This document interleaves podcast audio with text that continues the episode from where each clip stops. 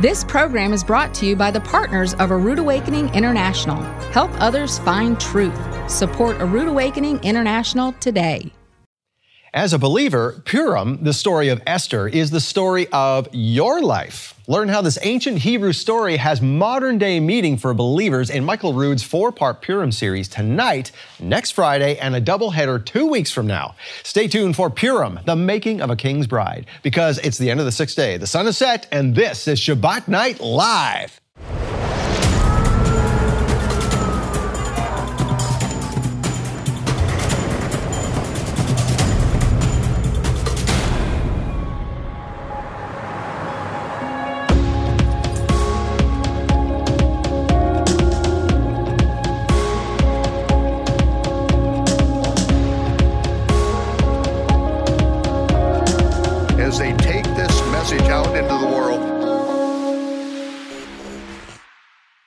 Well, Shabbat Shalom, Torah fans. Welcome to a special extended version of Shabbat Night Live with Michael Rood. Purim is probably uh, not the first celebration you might think of, but it is significant nonetheless. Uh, no, it's not a commanded feast, but it is indeed applicable to believers. In fact, Purim is prophetic. Did you know that?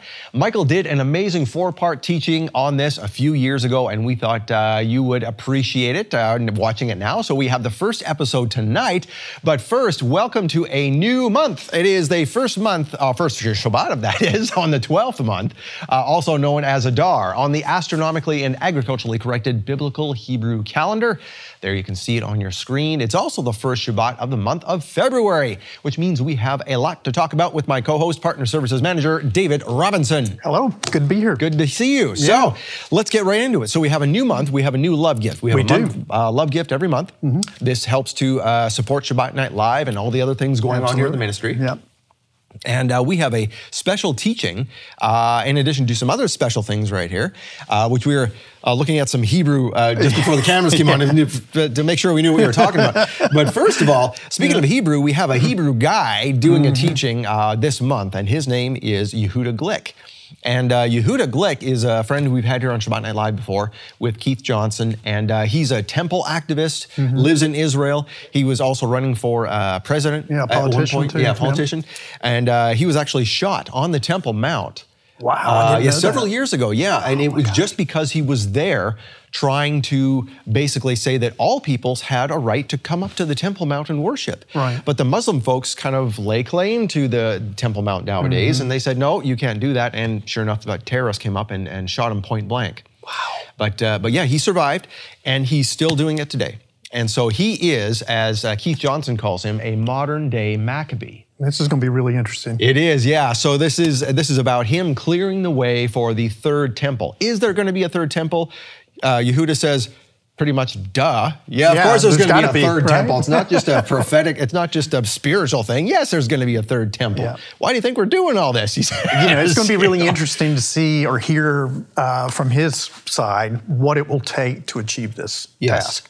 That's going to be really interesting. Yeah, and his is not about defeating the enemy and you know, he's no he's like, no, let's make this a place for all people to come up. He says it's kind of a shame that right now, in the center of the most what's supposed to be the most holy city in the world, mm-hmm. that it's a center of conflict. Right. And that just tears his heart apart, and he hates that. So that's why he's trying to open it up and say, look, let's let's talk with the Muslim people. It's okay for Christians to be here. It's okay because right now, if you go up there, um, Nehemiah will tell you this: that if you go to the Temple Mount and you're found to be mouthing words of a prayer, you're escorted off Right. off the area. Yeah, I've heard that. Yeah, it's crazy just just for praying. So it's and not even praying, just even praying silently. So Right. anyway, that is your gift with fifty dollars or more, Right. Uh, of the- with the love gift this month. Now, David, we have some other stuff. What is that? We right have there? this beautiful, uh, it's uh, olive wood, and then it has stainless steel mezuzah. And you take this cap off, and of course, you have inserted in here your Torah scroll. And when we were shooting the commercial for this,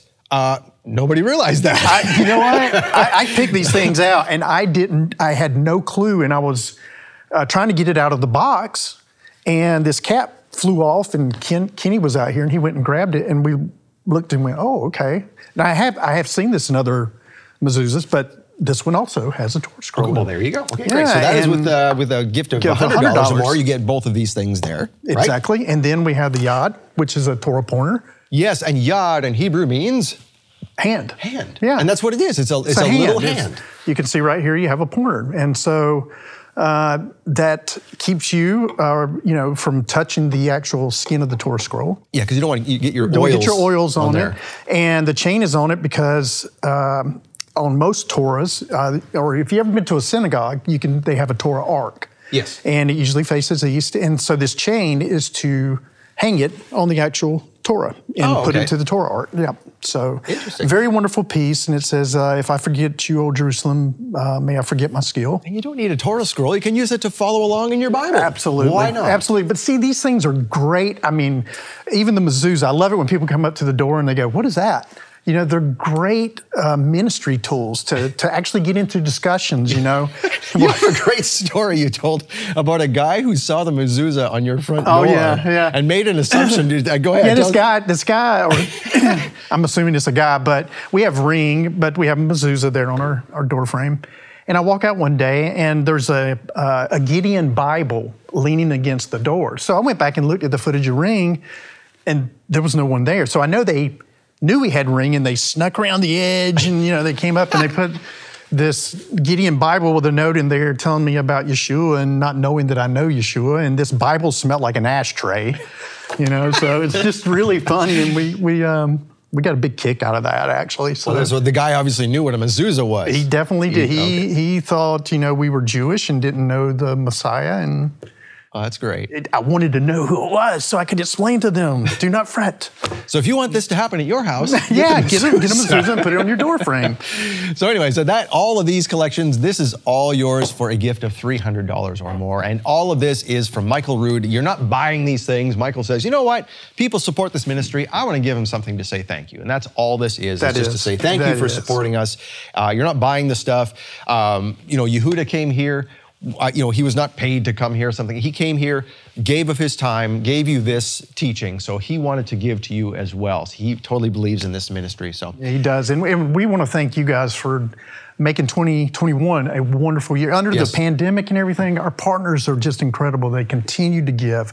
Uh, we're gaining new partners, and so this enables us to be able to bring you the programs and information that you you want to see and hear. Absolutely. Now, a couple things we have to mention before we run out of time. Passover 2022 is Yes. coming. There you see the information on the bottom of your screen. You can sign up now. It is free. It's all online. It's March 18th and 19th. We think it will be anyway. Yeah, unless there's an Adar bet. Unless there's an Adar bet, which is very likely this year. If that's the case, because everything's online, guess what? No harm, no foul. We're going to move it to April. So Yes. we'll just stay tuned. But for right now, sign up. It's going to be in March or April. You need to register in order to see it online, even though it's free, so we can send you some information about it, okay? So that's one thing. Passover. Also, uh, we have a new affiliate link. If you want to buy anything on Amazon, there's the link at the bottom of your screen. If you go through that link, it doesn't cost you anymore. But what happens is a portion of your purchase will come back to the ministry. Exactly. So thank you for doing it. You can do that. Just go to roodawakening.tv slash Amazon. And one more thing, don't forget about the Messianic Net. This is uh, Ted Clayton and Yes. uh, his friend uh, Don, Yeah. who is in Idaho, uh, who are arranging this ham radio. Community, Community, basically, thank yeah. you. Yes, every Tuesday night at 8 p.m. Eastern, you can tune in at 7.237 megahertz. And understand this: that when you know uh, Ted goes to to do this, he looks at what frequencies open and clean, so uh, it would be Yep. all you know be able to hear very well. Sometimes other people jump on those frequencies, so you know Yeah, there's a lot of noise, If what they there's a lot of noise or whatever, so- you may be able to tune in, you may not, but just Right. uh, know and it all depends on. Ted told me how the uh, the radio waves are behaving that night. Too. Right. So that just keep that in mind. But anyway, that is uh, every Tuesday night at 8 p.m. All right. Sounds good. Thanks, David. All right. As a believer, Pur- Purim is the story of Esther, and it's the story of your life too. So you can learn how this ancient Hebrew story has modern day meaning for believers with a special encore teaching from Michael Rood tonight. That's up next. But first, it's time to get out your bread and wine for the kiddush. Right after this.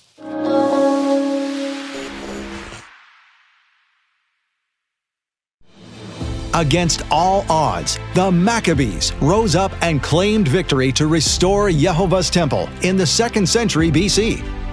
Over 2,000 years later, a modern day Maccabee is once again clearing the way for the third and final temple of Jehovah. The reason we need it is you don't want a terror base in the center of your capital, in the holiest place in the world.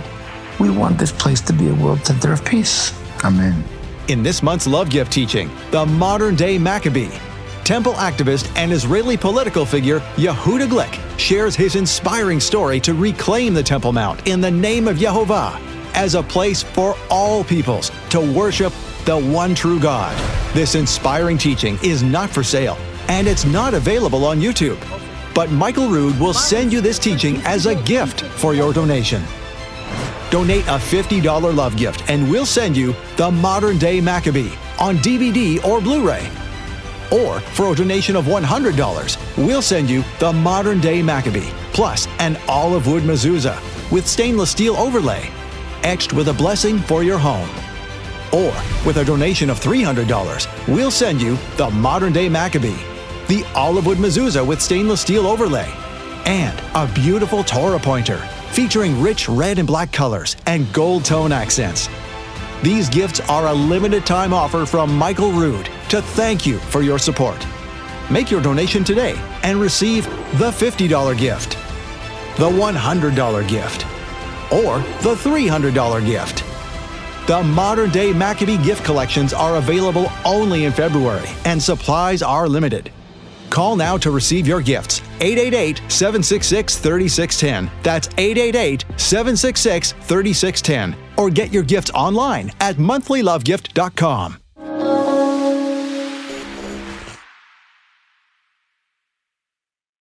When Yeshua fed the 5,000 with leavened barley loaves in the Galilee, the Pharisees came down on him because they accused him that he and his disciples did not wash their hands before they ate bread.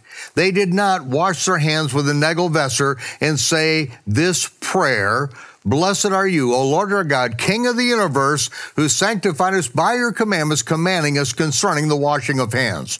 Why didn't Yeshua do that? Why didn't his disciples follow that? Because it is takanot. It is a law which they invented, and Moses said no one is ever allowed to add to or subtract from.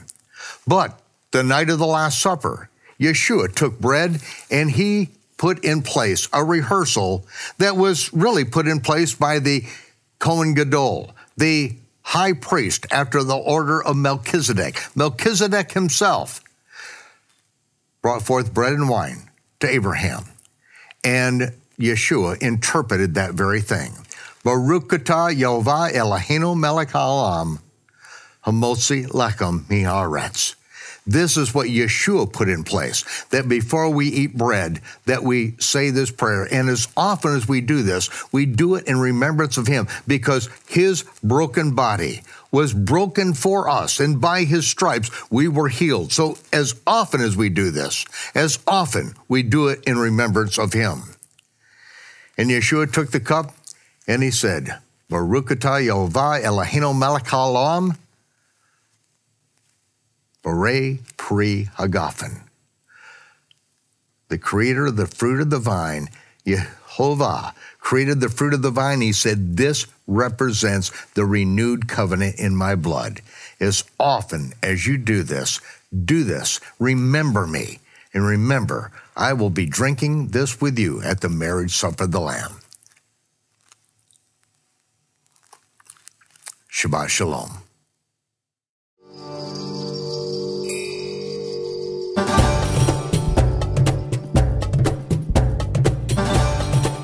Now, ladies and gentlemen, if you will please take your Bibles and turn to the book of Hadassah.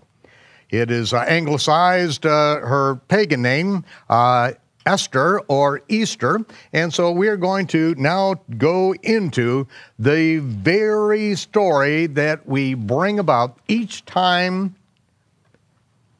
this time of year, each year.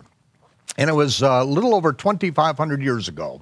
According to the law of the Medes and the Persians, which never changes, it can never be nullified, that it was Mordecai and Hadassah who said that all the Jews will keep this feast every year forever.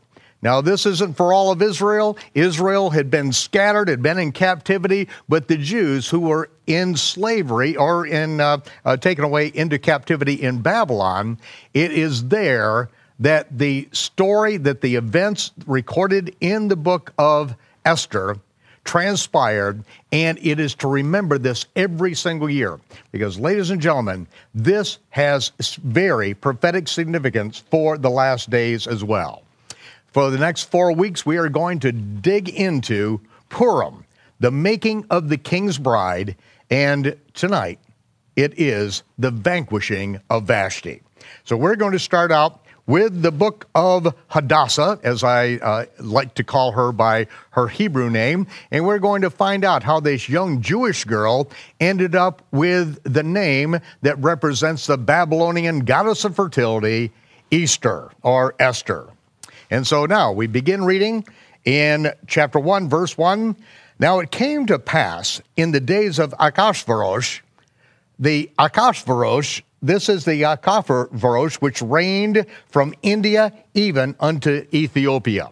Uh, this most likely is Xerxes. Because of the detail that we have here, this is Xerxes. Now, remember, it is Xerxes that takes the million man army and then attacks Greece and is unable to, to bust through the 300 Spartans who are able to hold back the million man army until the Grecians are able to repel the army of Xerxes.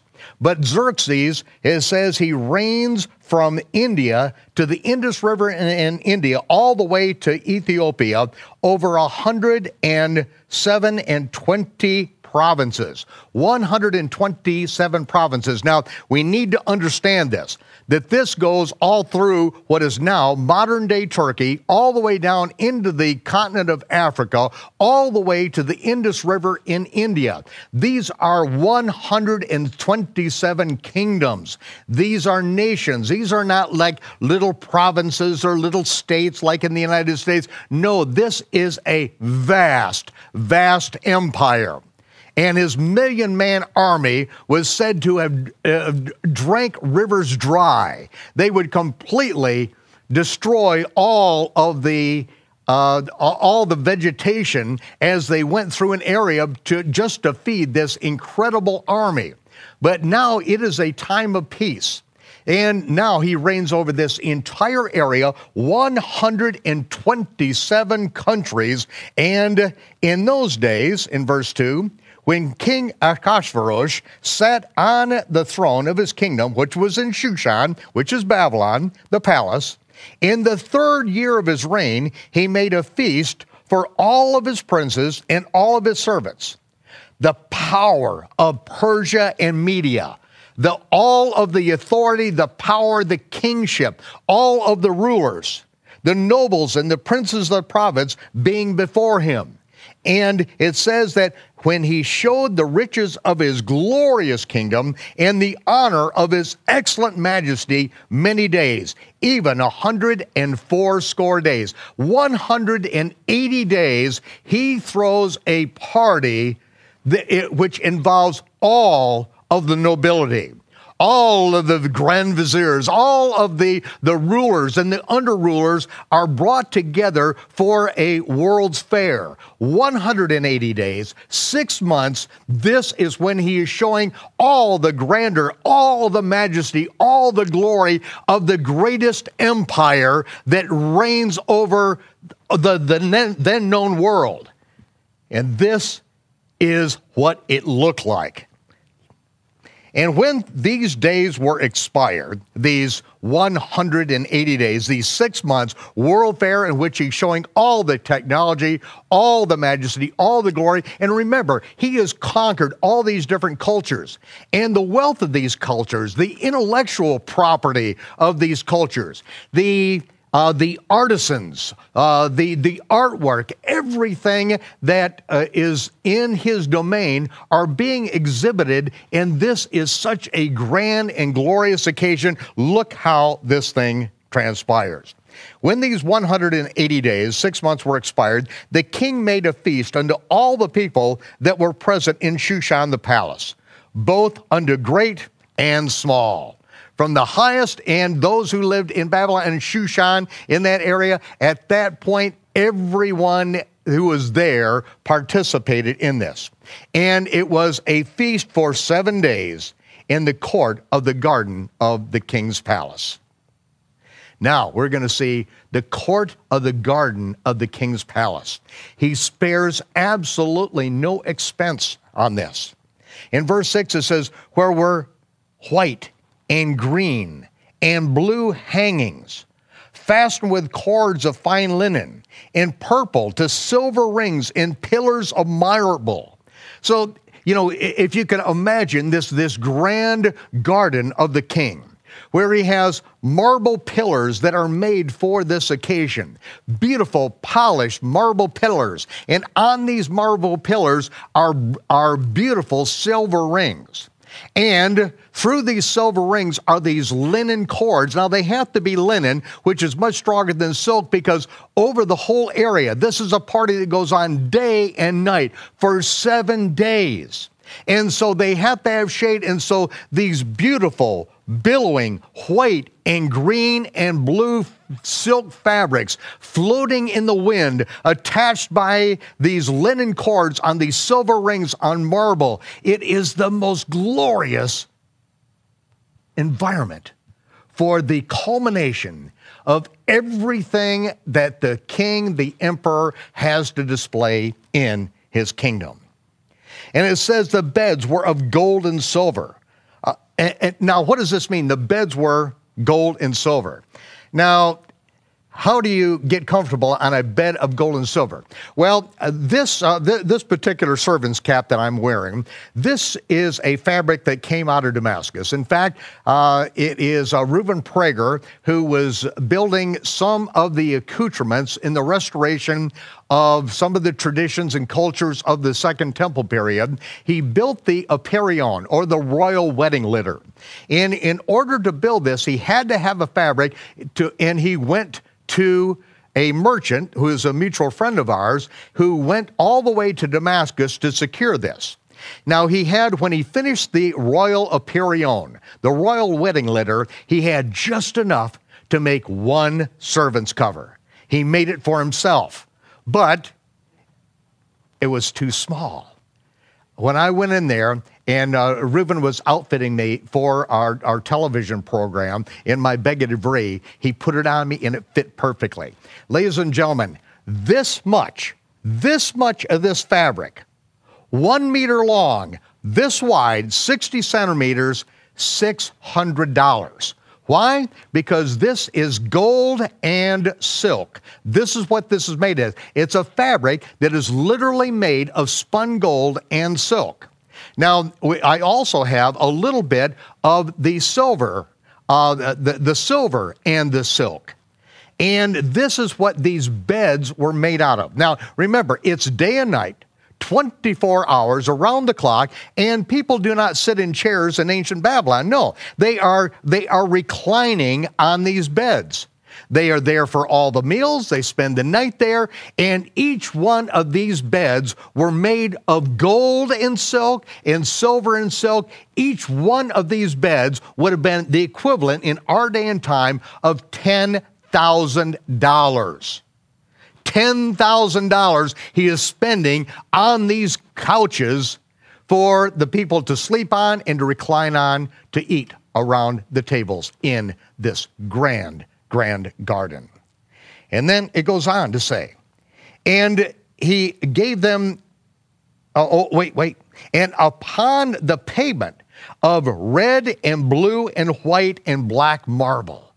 And so now you've got all the artisans, the great artisans from the empire who are putting a marble down with all these different colors and all these intricate patterns. This is like the, the, one of the wonders of the world that we have never been able to see because it was long ago destroyed. And they gave them drink in vessels of gold, the vessels being diverse one from another. Now, a gold vessel of the weight that would be necessary in our day and time, each one of these vessels was between eight and ten thousand dollars just in gold weight itself. But we're talking about each one of these being intricately done, beautifully done, every one of them different, every one of them an exquisite piece of artwork. You could expect in our day and time, because there are such artisans in the land of Israel who do this magnificent work today, you could expect anywhere from fifteen to twenty thousand dollars for every cup of which these grand kings are drinking from during this seven day feast at the end of this 180 day extravaganza. And royal wine was in abundance, according to the state of the king. And he had the best Cabernet Sauvignon in the entire Mesopotamian valley, I guarantee you. And the drinking was according to the law, none did compel. Now, what does it mean? It, it, doesn't mean that no one is compelled to drink. No, no one stopped anyone from drinking anything they wanted to have day and night for the entire period of time. This is the law. Whatever anyone wants, they get it. The best stuff in the entire empire is yours. This is the party of the emperor. All of the wealth of the empire is in his hands to show off and to treat his kings who are gathered for this very event. For so the king had appointed to all the officers of the house that they should do according to every man's pleasure, whatever they wanted. No, this is a buffet. This is, you know, whatever is desired, this is what is made available. Also, Vashti, and, the word Vashti means uh, beauty, beautiful. But it's not just beautiful, it's ravishing beauty. And this is what this woman had going for her. She was an absolute stunning knockout, like the most gorgeous woman in the entire empire. And this is the name of the queen. Now, it's uh, uh, interesting that the name of Achashverosh means if I remain silent, I will become poor. And we're going to see what happens right here in the vanquishing of Vashti that we understand his name and understand exactly what is going on. So Vashti, this ravishing beauty, the queen, made a feast for the women in the royal house which belonged to King Achashverosh. And so, you know, it's telling us, okay, okay, the this palace, the royal house, it belongs to Achashverosh. She married into this, and yet he gave her everything to throw a party for seven days for the women. And again, anything that they wanted. There was nothing that was restrained from them. The men had their own party, the women had their own party. Sometimes that's a good way to do it. So the women get to talk about women things, the men get to talk about men things, and who knows what is going on in the women's court as far as the, the, uh, uh, the, the talk of the day. We can only imagine it because these are the wives, the brides, the concubines of these kings that have been brought in. This is one uh, elaborate party that is going on. On the seventh day, and this is, remember, seven day feast because, and this is the last day when the heart of the king was merry with wine. It is now the end of the sixth month. It's the final day. This is the, uh, the pinnacle of the celebration. He then commanded Mehuman, Biztha, Harbona, Bigtha, Abagtha, Zethar, Carcas, the seven chamberlains, who are the chief officers in the household of the king, his most trusted personal staff, and, and he, they were the ones that served in the presence of Achashverosh, the king. And he commanded them to go and bring Vashti, the ravishing beauty, and bring the queen before the king with the royal crown. So this is an honor. They are going to place the royal crown upon Vashti, and she is going to be called in to show the people and the princes her beauty, for she was fair. She was more than fair. She was more than average. She was the stunning beauty, the knockout of the entire empire. And the king wants to bring her in in a place of honor and to show her off because, you know, let's face it, it's his trophy bride. He could have anyone, and this is his trophy. But we're going to see that, you know, beauty sometimes is only skin deep. But the queen Vashti refused to come at the king's commandment by his chamberlains. Therefore, the king was very wroth, and his anger burned in him. Now, I've heard people say, well, she was afraid that she was going to get raped or something. Oh, are you out of your mind? The bride of the king being brought in in a procession of honor. What did she do? She disrespected her husband. She disrespected the emperor in front of everyone.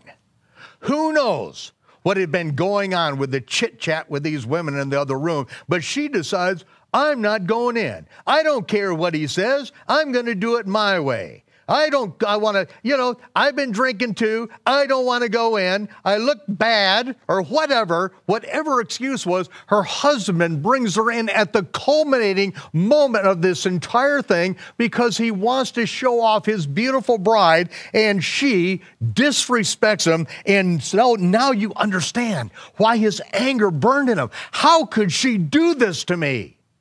I, I'm the emperor. I get anything I want. And she's saying, no, she's not going to do it. Oh.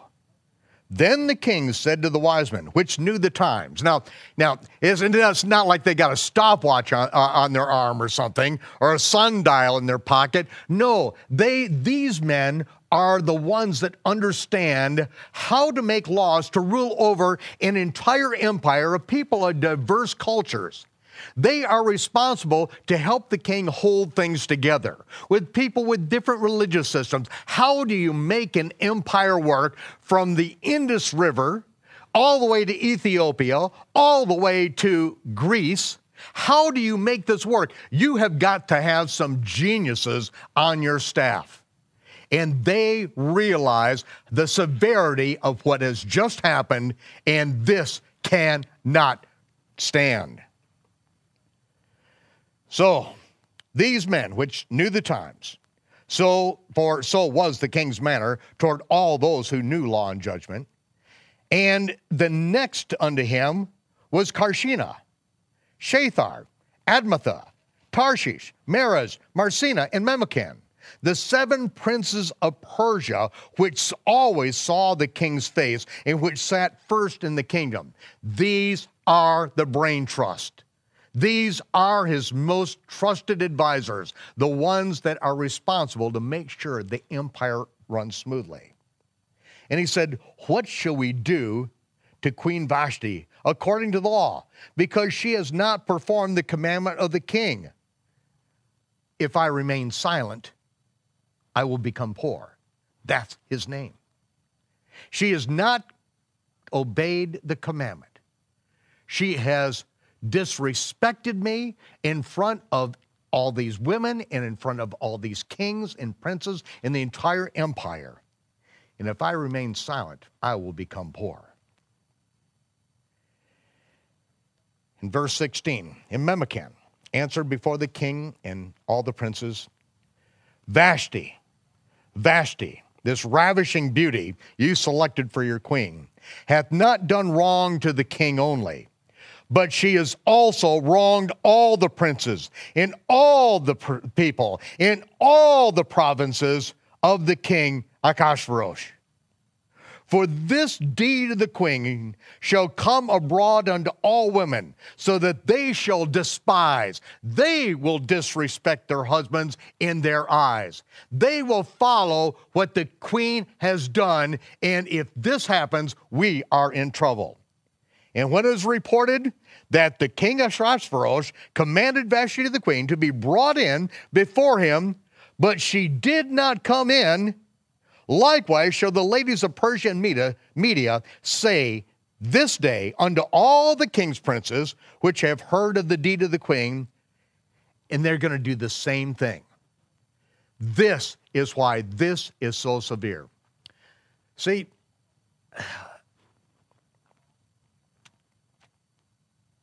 let me finish this. Thus shall there arise too much or an overabundance of contempt of women for their husband in disrespecting their husbands and the wrath that will ensue because it is turning about the entire framework of life. See, women need to be loved.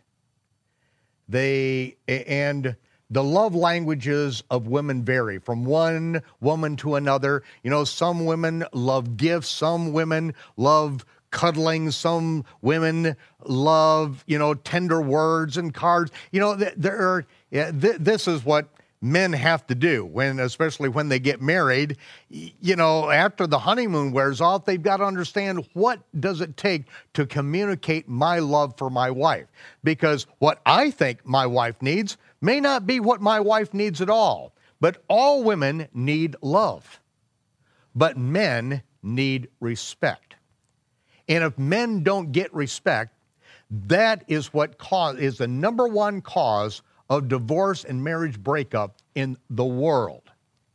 See, men being unfaithful to their wives in the workplace, it's not because they find a woman who is more beautiful. It's because if what is happening at home and in public, the woman is always disrespecting her husband, and if this disrespect goes on for so long, then the man's self image and self confidence then begins to go down and it affects everything that happens in his life.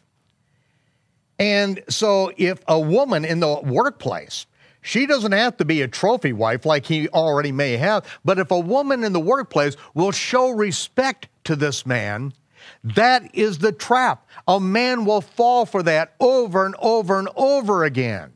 And here, the most beautiful woman in the entire empire takes it upon herself to disrespect her husband in front of everyone. And we're going to find out that she is going to be discarded for this very thing. Let's continue on because this, this is a lesson not only in ancient Mesopotamia, it is a lesson for today because human nature does not change. Women need love, men need respect, and it has to be a two way street. Perhaps uh, Achashverosh thought that letting his wife loose with uh, unlimited expense account, credit cards, throw the biggest party you can ever dream of, woman, have a great time. Maybe he thought that that was her love language. That's what she wanted. But at the end of it, when he asked her to come in, then the blatant disrespect that the, the, the most brilliant minds in the empire know this cannot stand. It is not right. We have to nip this thing in the bud. And so Memucan continues on, verse 19. If it please the king, let there go a royal commandment from him, and let it be written among the laws of the Medes and Persians that it be not altered. Because once a law is signed into effect of the Medes and Persians, it cannot be changed. That is the law of the Medes and Persians. Vashti shall come no more before the king Achashverosh. If I keep silent, I will become poor. Let the king give her royal estate unto another that is more deserving than she. And when the king's decree, which he shall make, shall be published throughout the empire, for his empire is truly great, then all of the wives, all of the wives, not only of the kings and the princes, but all the wives in the empire, shall give their husbands honor, respect, both the great and small, to those of low degree and the most exalted. The women will honor and respect their husbands if you do this. Now, this advisement pleased the king and the princes, and the king did according to the word of Memucan. He, if I remain silent, I will become poor, sent letters unto all the king's provinces unto every province according to the writing thereof, and to every people after their language. And there are many languages, there are many cultures that this has got to go out according to the law of the Medes and Persians so that everyone is made aware of this. And then when these kings take their wives back to their empires and this gets spread abroad, they are going to relate what happened in the capital, in Shushan, at the end of this six month World Fair party. And so, he sent letters into all the king's provinces and to every province according to the writing thereof, every and to every people after their language, that every man should bear rule in his own house, that the man should be the head of the house, and that it should be published according to the language of every people. We're going to take a break for just a moment to give you an opportunity to participate in this ministry. We are being broadcast in over 127 countries around the world. And this is amazing because I just realized this 127 countries, and that is how many countries and kingdoms were under the reign of Achashverosh. We are in 127 countries speaking the truth of the gospel of the kingdom, making people aware that the Torah is valid. It didn't pass away. Yeshua didn't come to destroy it, He came to verify it, to live it, and to clarify it as the prophet of whom Moses spoke. And we are getting the gospel of the kingdom out to the world so that people are delivered from man made religion. No matter what man made it up, no matter what men concocted it, we are going back to the word of the Almighty and being obedient to it, living by His word and by the Spirit. And this is your opportunity to give, to be part of this ministry. And as we are reaching out to you, now you have the opportunity and the blessing of giving so that we can reach out to others like you who are hungering and thirsting after righteousness. We'll give you just a couple moments and we'll be back with you.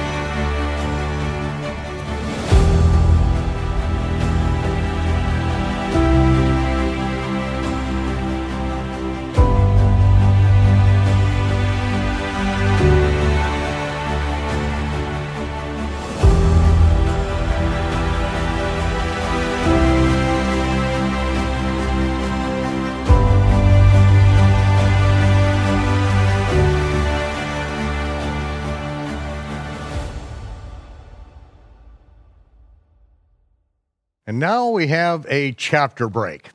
I think the chapter break is really in the law, wrong place here. We have the, the edict that has gone out, a law, according to the law of the Medes and the Persians, that men should bear rule in their homes, that women should respect their husbands. And of course, if it's going to be a pleasant household, uh, it doesn't even need to be said that men must love their wives. And that's the reason that a man and a woman come together to begin with in the first place, is because of the, the love, the affection that they have to each other.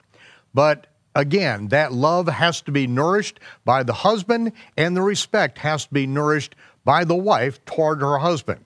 And because this didn't take place, now Vashti is vanquished. The most beautiful woman outwardly, but inside, there is something deeply wrong with this woman, and she is not fit to be the bride of the king. And we now go into what transpires because of this. And this is why I believe this chapter marking really is in the wrong place. It was all added by men later anyway. So we're going to continue on. After these things, when the wrath of the king, Achashverosh, if I remain silent, I would now be poor, he was, uh, he was appeased. The wrath of the king was appeased. And this is now three to four years later. According to chapter 2, verse 16, by the time that Hadassah is brought into the court of the king, it says it is now the seventh year of the reign of the king.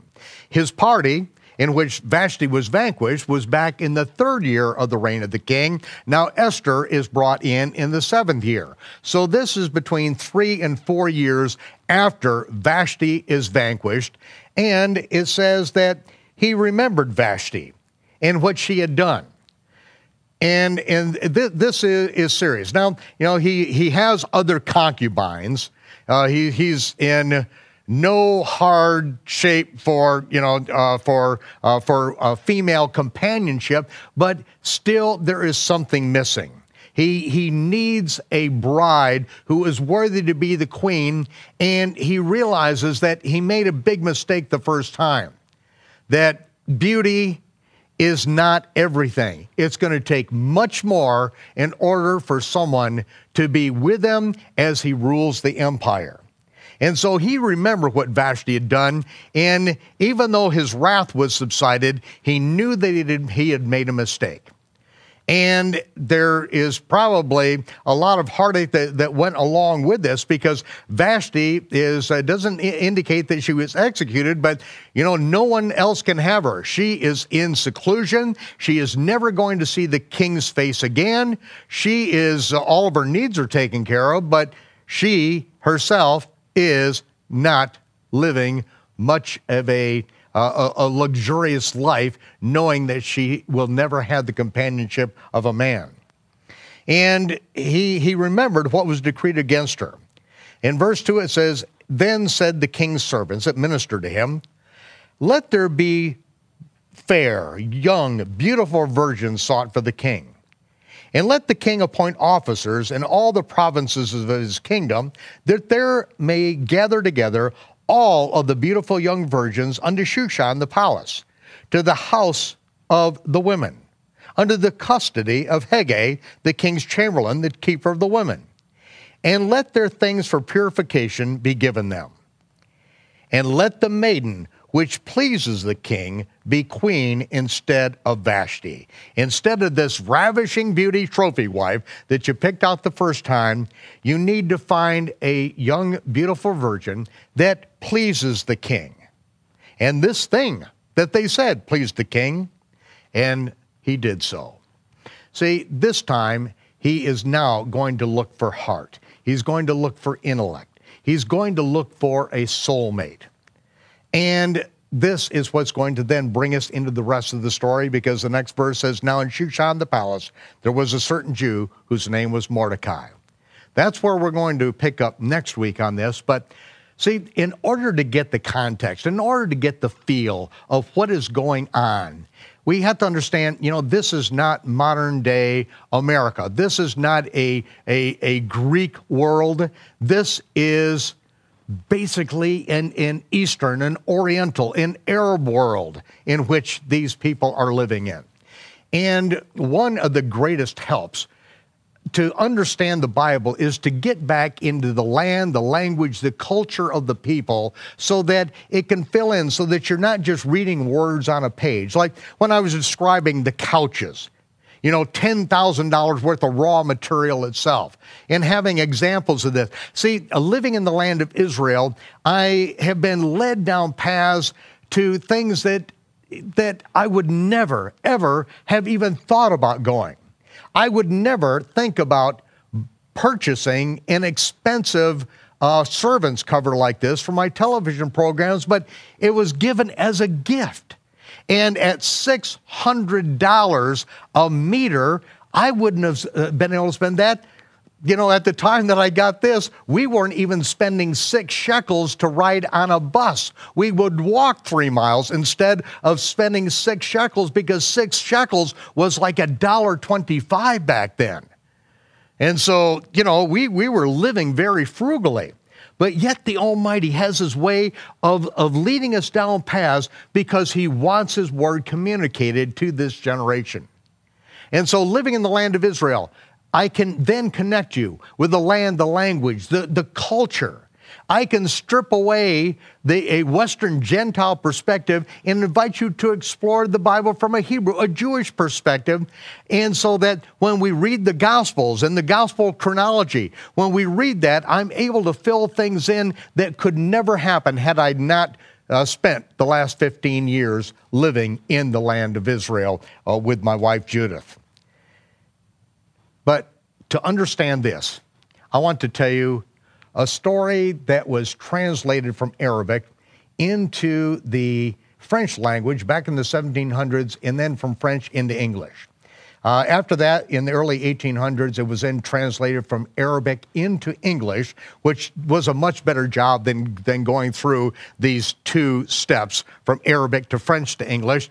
But it is now known as A Thousand and One Arabian Nights. Uh, it was originally A Thousand and One Nights, but now it's become known as the Thousand and One Arabian Nights. And I want to tell you a little bit about this story because it's kind of a parallel. It is a fiction, but this is basically how the story goes. There was a king in the empire. His brother was the emperor, but he was the king in his area uh, and over his country. And he went out on a hunting trip and decided, after he had gotten out of town, they were camped, he decided that he was going to sneak back into town because he just loved his wife so much he wanted to see her that night. So he came back into town and found her to be unfaithfully embraced with the lowest of servants he was absolutely infuriated. There was no doubt, that, you know, he saw what was going on. They were in the boudoir together, and he took out his scimitar and killed them both, took their bodies, threw them out the window into the dry moat outside of the city. Then he immediately got out of the city, went back out to the camp as if nothing happened. But he was very depressed. And he decided that, that, that he was going to then go see his brother. As a matter of fact, the grand vizier of his brother sent great wealth to him and an invitation, please come visit him. And so he went to visit his brother, and his brother entertained him. He's the emperor. He's like Ahasuerus. He's like Xerxes. And so he's entertaining his brother, but yet something is wrong. And uh, a hunting trip is uh, again planned. And so he said, You know, I just don't feel good. Please go on. I'm going to stay behind. Well, at that point, he is overlooking the garden. And as soon as his brother, the emperor, leaves, all of his concubines and his wives are then, they go out into the garden and over the walls climb all the lowest of servants, and they are all engaged in an extramarital affair. Let's say, say it that way. And when he sees this, then he realizes that he is not the, the, the, the, most pitiful person upon the earth. No, his brother, the emperor, has the very same thing.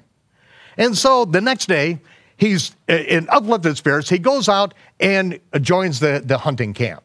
And when he gets out there, he is just, he's kind of elated. And his brother then asks him, Why are you so happy? What happened? You were so depressed before. Please, you have to tell me. I demand it. You are my subject. You're my brother, but you're my subject. You have to tell me why you're so depressed. And so finally, he told him the story of how he took his scimitar and in one swipe killed his wife and his lover. And that's what made him so depressed. And the emperor felt so bad for him. And then he said, But why now? Are you so positive? and he would not let him go. He finally said, I'm only telling you this because you are commanding me, but this is what I have, have, had happened. When I went back, I saw your wife and all your concubines involved in the same thing. And the emperor couldn't believe it. And so he said, okay, follow me. They undercover, snuck back in, got into the apartment where the king was staying, and then, as just before the sun set, then they saw the entire thing take place. Now the emperor is absolutely furious, and he has his wife strangled, all of the concubines killed, and then he decides, what am I going to do? Are there any faithful women in the empire? And so he decides that every night, every day, I'm going to marry another virgin. And in the morning, uh, my grand vizier is then going to strangle them. That's going to keep them from being unfaithful to me. And so he does this week after week, month after month. The most beautiful maidens in the empire are brought before him. He's, he marries them. And then the following morning, after the wedding night, the Grand Vizier has the job of strangling them to death. Probably not with his bare hands, probably with a cord. We don't know. Didn't give us the detail in, uh, in uh, the Arabian Nights. And so then, the Grand Vizier's daughter, after the weeping and wailing of all the inhabitants of all the cities in the king's realm. The people are terrified because one after another, every single day, another beautiful virgin is executed. So she went to her father and said, and, and the Grand Vizier's daughter was educated in philosophy. She had read all of the books in the empire. She was absolutely brilliant. She had a photographic memory. She was not only a treasure in beauty, she was a treasure in intellect. She understood the times. She understood how to communicate. And he was the, she was the absolute treasure of his, of her father. And she also had a younger daughter, and she did not want her younger daughter, or younger, excuse me, her younger sister, did not want her executed in the same way. So she went to her father and begged him please present me as the next bride of the emperor. And so finally, her father relented because she said she had a plan. So her father relented, went to the emperor, and the emperor couldn't believe it. That this treasure of the Grand Vizier is now going to be his wife and knowing that the next morning the Grand Vizier is the responsibility of strangling his oldest precious daughter? Such an honor. And so the wedding night came. And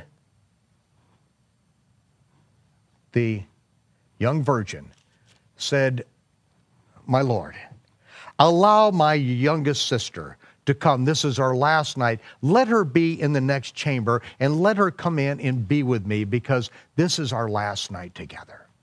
And, and he, he relented. He said, Yes, because she was such a special, a special girl. He could not deny the daughter of the Grand Vizier this simple one last pleasure. And so she made a deal with her younger sister. An hour before sunrise, you wake up and say, Sister, Tell me again, one last time, tell me a story. And so she woke her up, and the emperor was in the room and heard the whole thing. And so she begins telling her this story.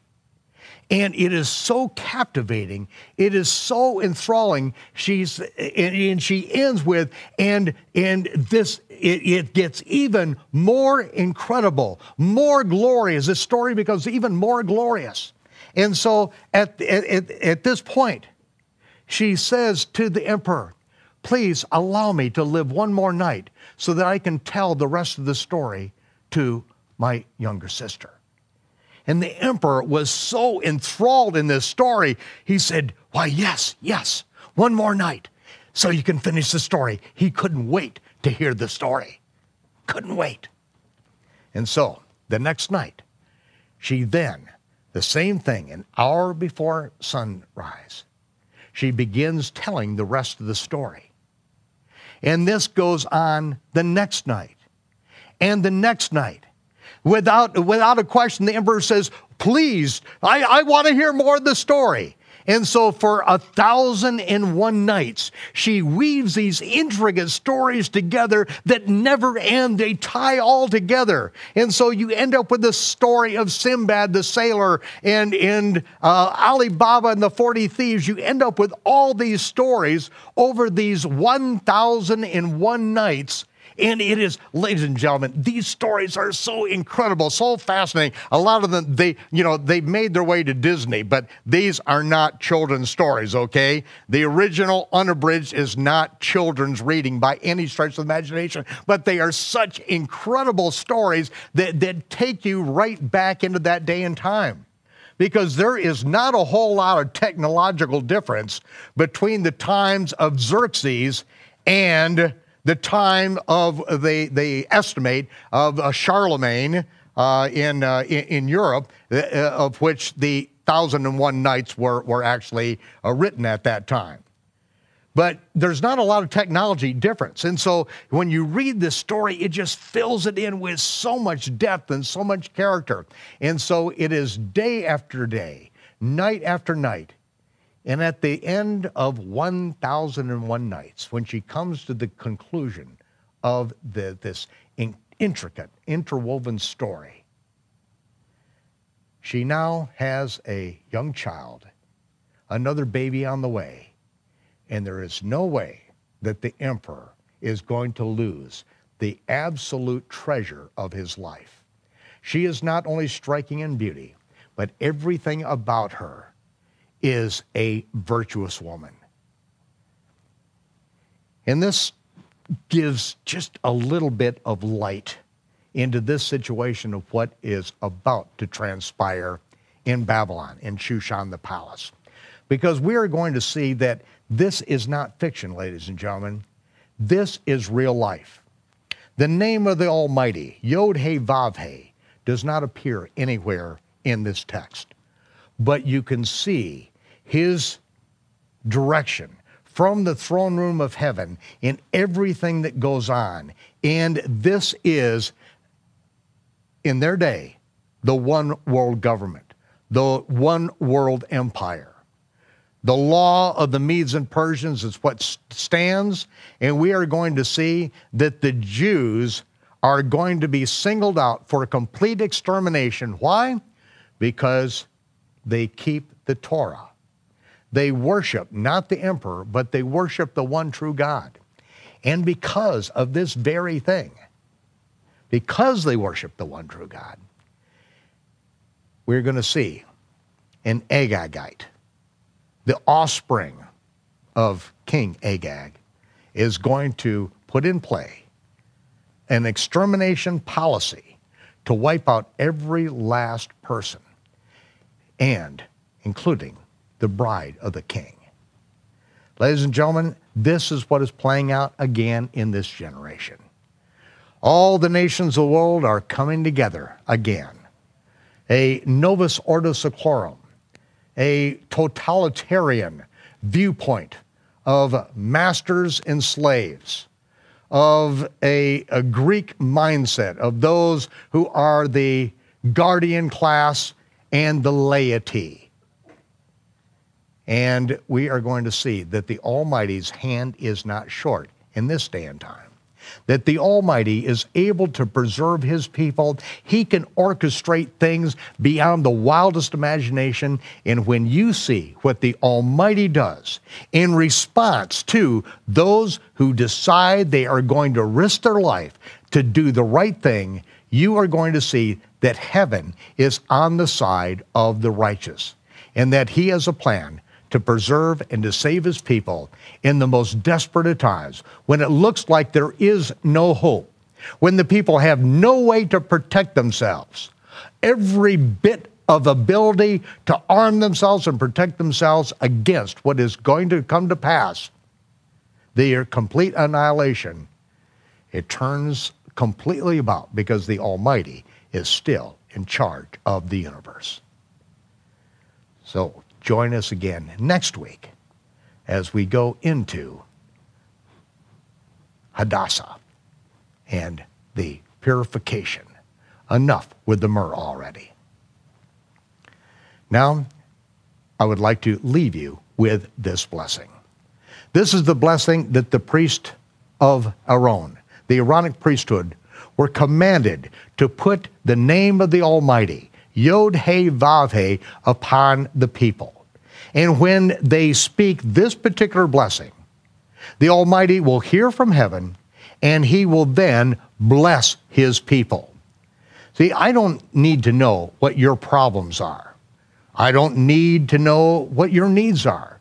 All I need to do is be obedient to what the scripture says to do. And I'm not going to speak this blessing under the authority of the Aaronic priesthood, far from it. I'm going to speak it under a far greater the authority the authority of the priesthood of the Melchizedek, the King of righteousness, Yeshua, who is the high priest forever after the order of the Melchizedek, and he has made us priests and kings. And I will speak this blessing, and you then can receive this blessing. I am going to hold my hands in the way that the priest would hold their hands to signify Yud, He, Vav, He, when it became illegal for the priest to actually speak the name. But they would hold their hands in this form. Now, of course, many of you recognize this uh, from uh, Star Trek, Leonard Nimoy, Live Long and Prosper. He's Jewish, a Cohen, okay? This is the intergalactic blessing, live long and prosper. But really, the Aaronic blessing is so much deeper. It is so much richer than that because this is what the Almighty said to do. And so now, if you'll receive this blessing, I now speak it under the authority of the Kohen Gadol forever after the order of the Melchizedek. Yivarechecha Yahovah vayishmerecha. Yair Yahovah panav vichunaka. Yisa Yahovah Paravelacha, Vaisem Lecha Shalom. Bashem Yeshua, HaMashiach, Sar Shalom. Yahovah bless you and keep you. Yahovah make his face to shine upon you and be gracious unto you. Yahovah lift up his countenance upon you and give you peace. In the name of Yeshua, the Prince of Peace. Amen and Amen. Shabbat Shalom, Shavua Tov. Have a good week, and I'll see you next week.